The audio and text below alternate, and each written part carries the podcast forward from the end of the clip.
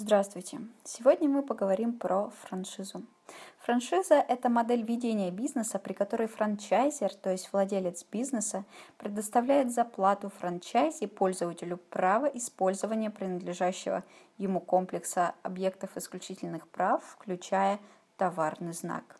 Иными словами, франчайзи приобретает возможность использовать чужую успешную схему ведения бизнеса за плату – в принципе, при прочих равных подобная модель ведения предпринимательской деятельности является взаимовыгодной как для франчайзера, так и для франчайзи.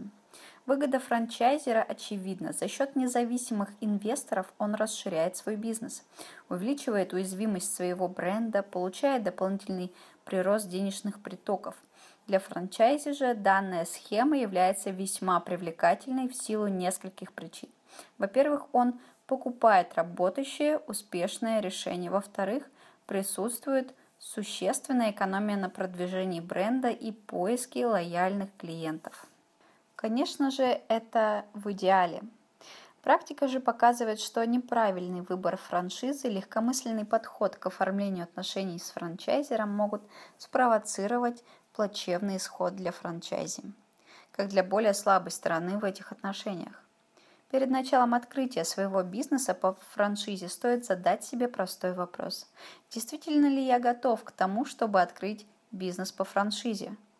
Дабы не обжечься, следует четко понимать, что франчайзинг – это, во-первых, не всегда гарантированный успех, а во-вторых, модель бизнеса, в которой предприниматель весьма ограничен в собственной самостоятельности. В данном случае свобода франчайзи будет ограничена за счет контроля и давления со стороны франчайзера. Это будет проявляться в необходимости неукоснительного соблюдения различных обязательных требований, установленных франчайзером к помещению, его дизайну, товарному ряду, поставщикам и так далее. Именно из-за этого наличия многочисленных обязательных для исполнения требований модель франчайзинга подходит не для всех – Поговорим о выборе франшизы. Франшизу стоит выбирать исходя из своих собственных интересов, целей, принципов и предпочтений.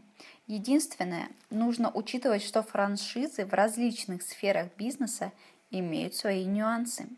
Так, зачастую при торговле одежды по франшизе достаточно заплатить только паушальный взнос, то есть первоначальную плату франчайзеру или стоимость вхождения иначе без последующей выплаты роялти.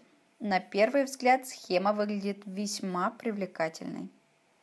Правда, не стоит слишком обольщаться. При таком подходе размер паушального взноса существенно выше размера паушального взноса в схеме с выплатой роялти.